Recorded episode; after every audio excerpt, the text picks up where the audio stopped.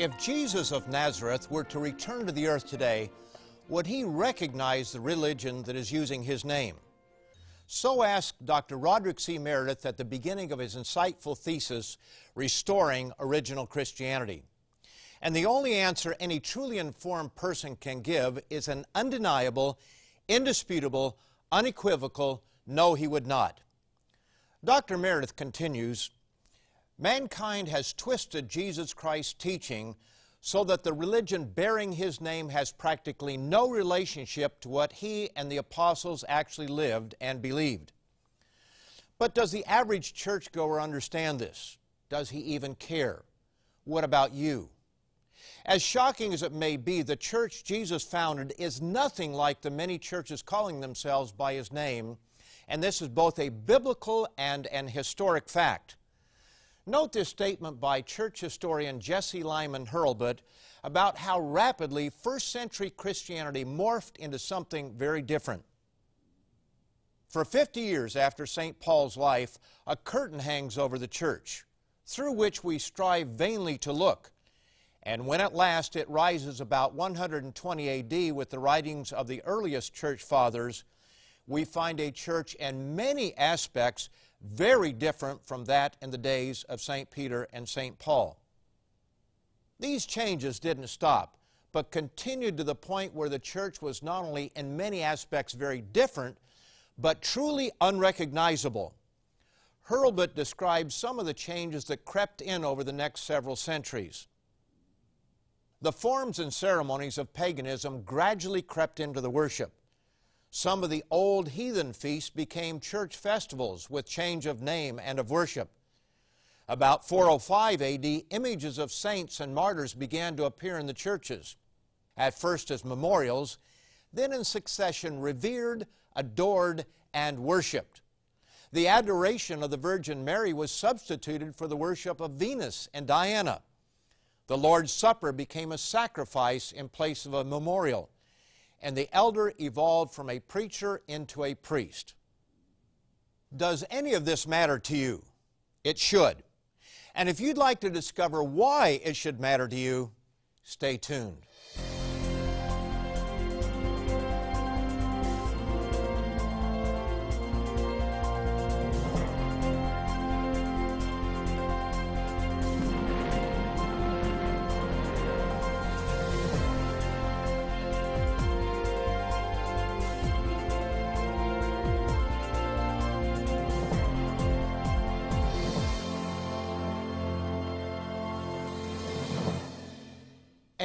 Warm welcome to all of you from those of us here at Tomorrow's World and the Living Church of God, the sponsor of this program.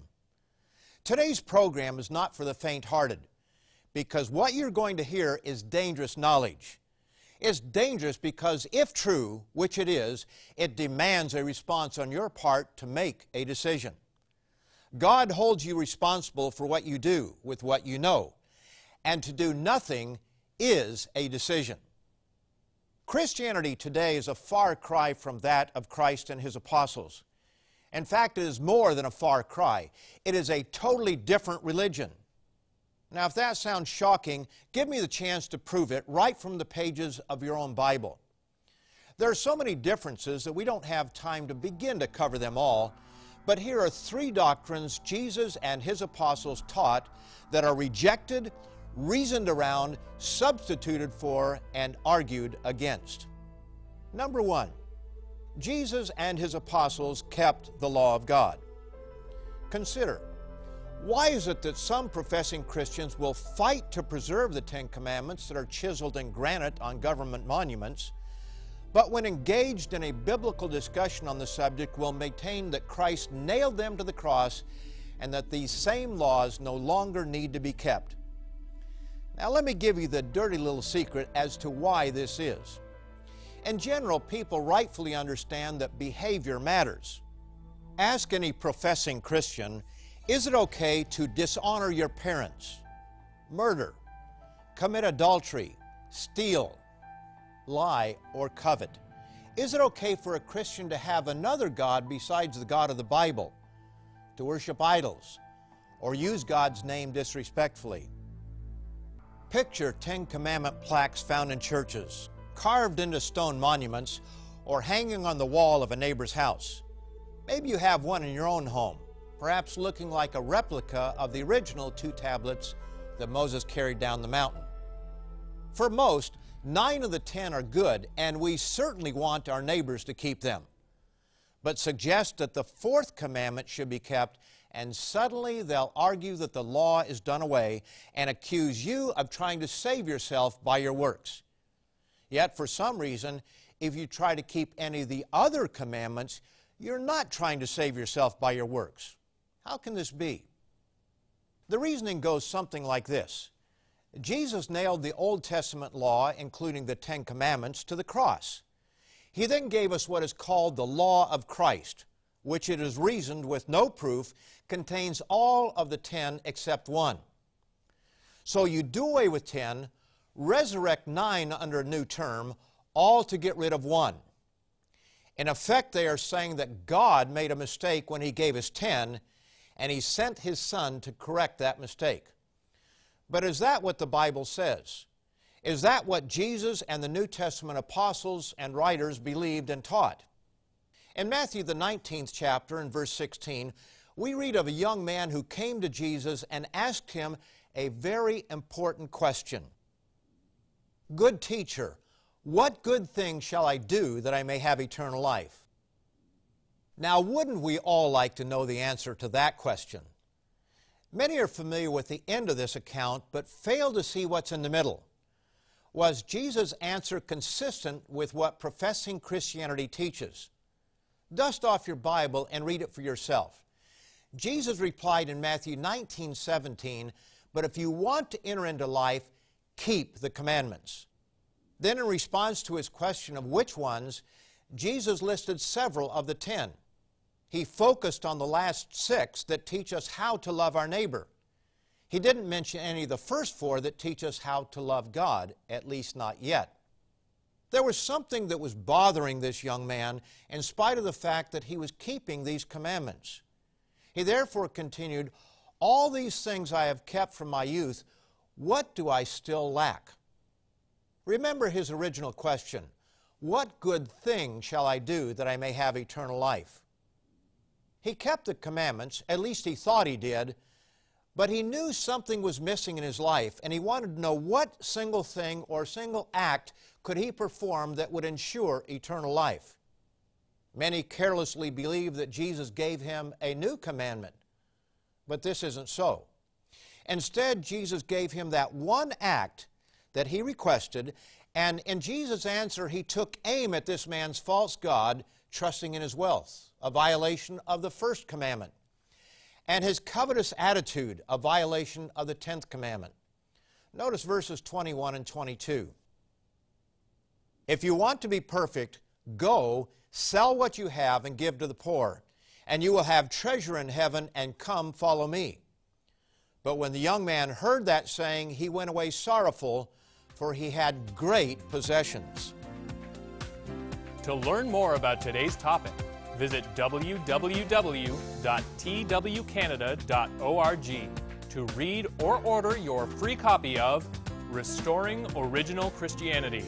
You can also order by calling us at 1 866 784 7895. You will also receive a free subscription to Tomorrow's World magazine. Call 1 866 784 7895. In spite of Jesus' clear command to keep the commandments, some still reason that we don't have to keep them.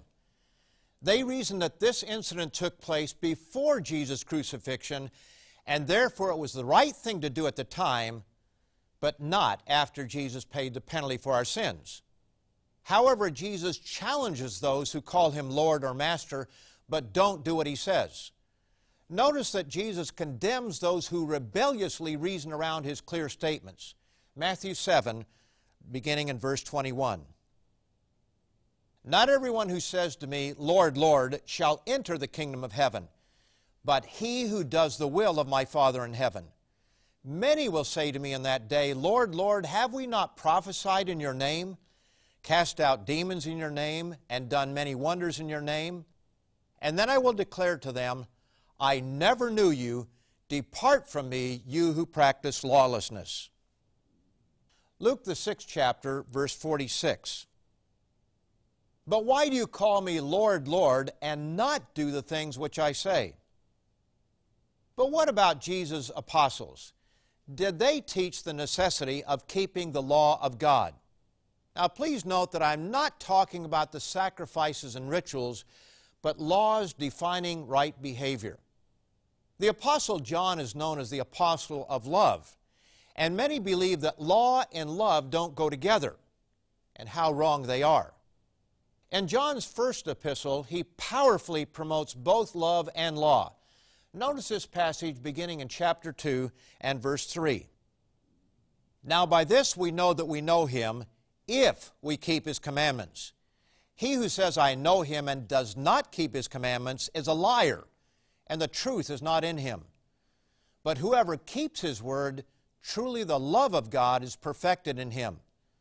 By this we know that we are in him. He who says he abides in him ought himself also to walk just as he walked. Some years ago, a young man approached me at one of our Tomorrow's World presentations. And he explained to me that his minister told him that the law of God is a burden that we don't have to keep, that Christ had set us free from it. So I read to him from 1 John, the fifth chapter. By this we know that we love the children of God when we love God and keep His commandments. For this is the love of God that we keep His commandments, and His commandments are not burdensome. He then asked me what he should do. My response was very simple. His minister said the commandments are burdensome. The Apostle John said they are not. He could listen to his minister or he could listen to the Apostle John. He had a decision to make. But what about the Apostle Paul? Didn't he tell us we don't have to keep the law? Now, in all honesty, this can be a complicated subject. At times, Paul seems to be speaking against the law. But then he writes such statements as 1 Corinthians, the 7th chapter, and verse 19. Circumcision is nothing, and uncircumcision is nothing, but keeping the commandments of God is what matters. Romans, the 7th chapter, verse 12. Therefore the law is holy, and the commandment holy, and just, and good. And Romans 6, verse 15. What then? Shall we sin because we're not under law but under grace? Certainly not. A major theme in the book of Romans is justification, meaning how sin is forgiven. Paul explains that our current or future law keeping can never pay the penalty for past transgressions. Forgiveness of past sins can only occur through faith in the sacrifice of Jesus Christ. What then is the purpose of the law? Well, Paul explains in Romans, the seventh chapter and verse 7 What shall we say then? Is the law sin? Certainly not. On the contrary, I would not have known sin except through the law. For I would not have known covetousness unless the law had said, You shall not covet. Once we understand this, Paul's question and answer in Romans, the third chapter, in verse 31, makes perfect sense. Do we then make void the law through faith? Certainly not. On the contrary, we establish the law. As the New Bible Commentary Revised tells us, the false teachers seem to have held that knowledge is all important and that conduct doesn't matter. So John insists that sin is evidence of wrong relationship to God. Sin, he tells us, is lawlessness the Greek construction implying that the two are interchangeable.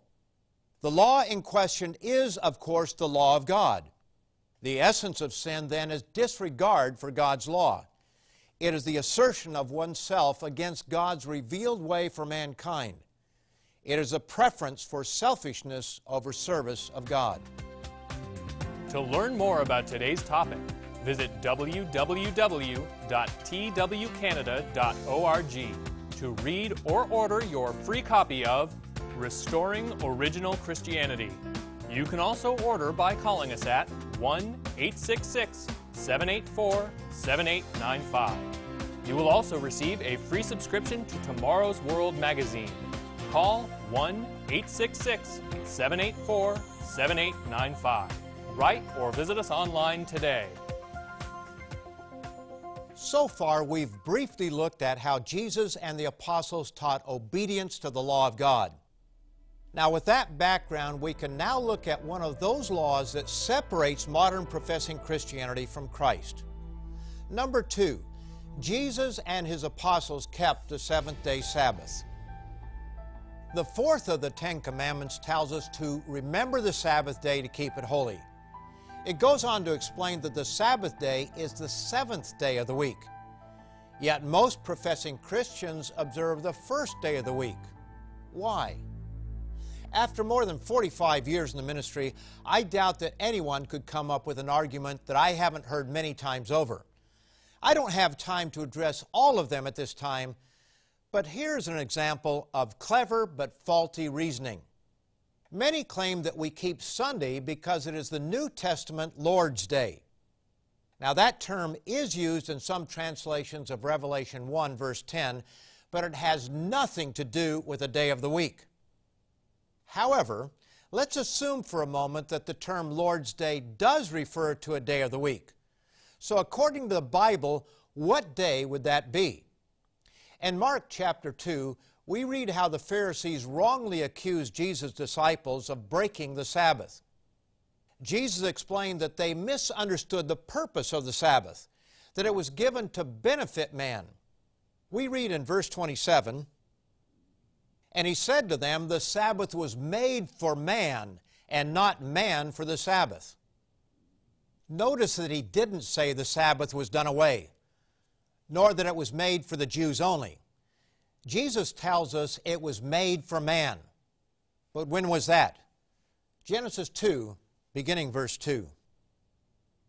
And on the seventh day God entered his work which he had done, and he rested on the seventh day from all his work which he had done.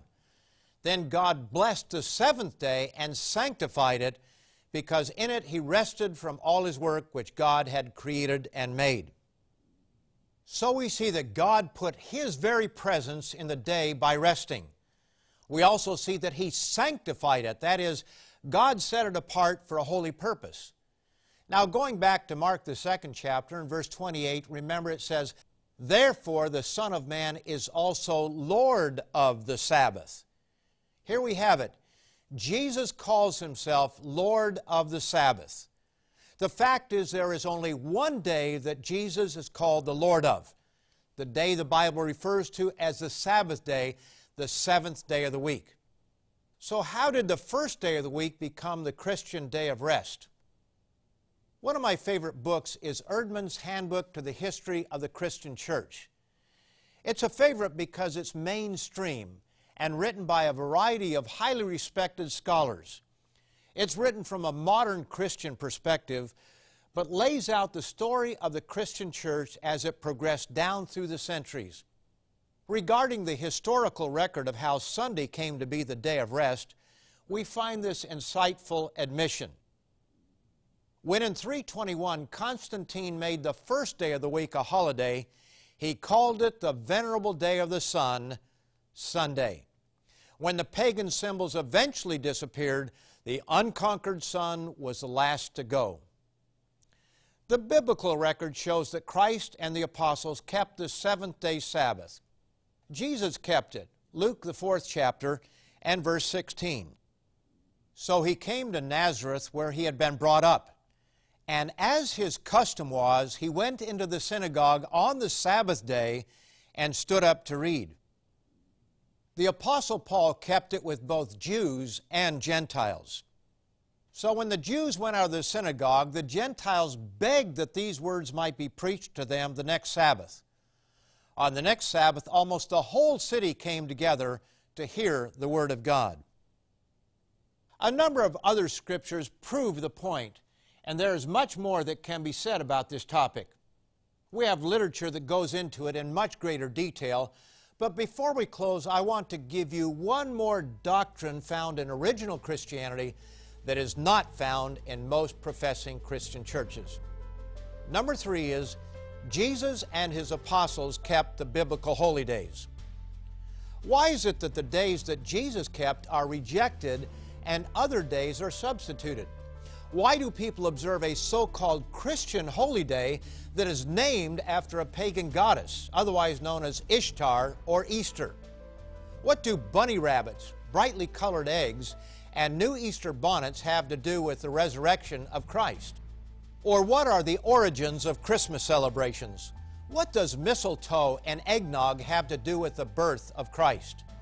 And what about that jolly rotund man with a white beard and bright red suit that rides around the world in a reindeer driven sleigh and sneaks into your house through your chimney to put presents under an evergreen tree decked with tinsel, globes, lights, and a star on top? Do you know? And do you care? Consider this remarkable quote from Eerdmans. The Christian church took over many pagan ideas and images. From sun worship, for example, came the celebration of Christ's birth on the 25th of December, the birthday of the sun. Saturnalia, the Roman winter festival of 17 to 21 of December, provided the merriment, gift giving, and candles typical of later Christmas holidays. Sun worship hung on in Roman Christianity, and Pope Leo I in the middle of the 5th century rebuked worshippers who turned round to bow to the sun before entering St. Peter's Basilica. Some pagan customs, which were later Christianized, for example, the use of candles, incense, and garlands, were at first avoided by the church because they symbolized paganism. These were not the days Christ and the apostles kept. Here are the days they kept and a partial list of New Testament scriptures showing this Passover, unleavened bread, Pentecost, the Feast of Trumpets, the Day of Atonement, the Feast of Tabernacles, and the last great day. Now let's contrast this with the scriptures that mention Christmas, Easter, Lent, Halloween, all Saints' Day or the celebration of any other so called Saints' Day. Okay? Now, it's true that you can find the term Easter in the Old King James Version of the Bible. That's in Acts, the 12th chapter, verse 4. But virtually all Bible scholars admit that it should be translated Passover. And it is equally true that we read of the birth of Jesus, but nowhere do we read of the annual celebration of his birth, and the traditional Christian story badly distorts the biblical account. The Encyclopedia Britannica reveals in its article on Christmas as late as 245, that's 200 years after Christ, Origen repudiated the idea of keeping the birthday of Christ as if he were a king pharaoh. While the book of Zechariah is found in what is called the Old Testament, the 14th chapter is messianic. It refers to the time in the future when Christ returns. It begins in verse 1 Behold, the day of the Lord is coming. It goes on to describe a horrendous battle that will take place near Jerusalem, how Christ's feet will stand on the Mount of Olives, and on how the mountain will be split in two. Then in verse 9 it tells us, And the Lord shall be king over all the earth. Now, this is clearly something that will take place in the future. And what will Christ do after his return?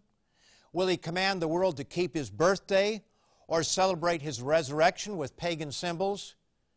Check it out in your own Bible. Notice it beginning in verse 16. And it shall come to pass that everyone who is left of all the nations that came against Jerusalem shall go up from year to year to worship the King, the Lord of hosts, and to keep the Feast of Tabernacles. And it shall be that whichever of the families of the earth do not come up to Jerusalem to worship the King, the Lord of hosts, on them there will be no rain. If the family of Egypt will not come up and enter in, they shall have no rain they shall receive the plague with which the Lord strikes the nations who do not come up to keep the Feast of Tabernacles. This shall be the punishment of Egypt, and the punishment of all the nations that do not come up to keep the Feast of Tabernacles. We have very briefly looked at three doctrines that were taught and practiced by Jesus Christ and his apostles. Doctrines which have been rejected by most of professing Christianity. Honestly, one must wonder why doesn't Christianity keep the law of God? What's wrong with keeping the same Sabbath day that Christ and his apostles kept rather than the day of the sun that Constantine commanded? What's wrong with keeping the same holy days that Christ and his apostles kept, rather than pagan days disguised as Christian? The answer is found in the writings of the Apostle Paul, Romans, the eighth chapter, and verse 7. Because the carnal mind is enmity against God, for it is not subject to the law of God, nor indeed can be. There is a natural human hostility toward God and His commandments. But in the book of Jude, the half brother of Jesus warned those of his day who were drifting away from truth. Beloved, while I was very diligent to write to you concerning our common salvation, I found it necessary to write to you exhorting you to contend earnestly for the faith which was once for all delivered to the saints. For certain men have crept in unnoticed, who long ago were marked out for this condemnation ungodly men who turn the grace of our God into lewdness and deny the only Lord God and our Lord Jesus Christ. Now, if you'd like to get back to the faith that was once delivered, the faith of Jesus Christ and His apostles, visit our website, which will be shown on the screen momentarily, to read or download our informative booklet, Restoring Original Christianity. And be sure to come back next time right here when Richard Ames and I will continue sharing with you the teachings of Jesus Christ, the good news of the coming kingdom of God, and the exciting end time prophecies and their meaning. See you next time. To learn more about today's topic, visit www.twcanada.org to read or order your free copy of Restoring Original Christianity. It examines and contrasts modern professing Christianity with the religious practices of Jesus Christ and the first century apostles. You can also order by calling us at 1 866 784 7895. Call 1 866 784 7895 or by writing to us at Tomorrow's World. P.O. Box 409, Mississauga, Ontario, L5M 0P6. You will also receive a free subscription to Tomorrow's World magazine, revealing God's principles for living an abundant and happy life while providing insight into current and future events.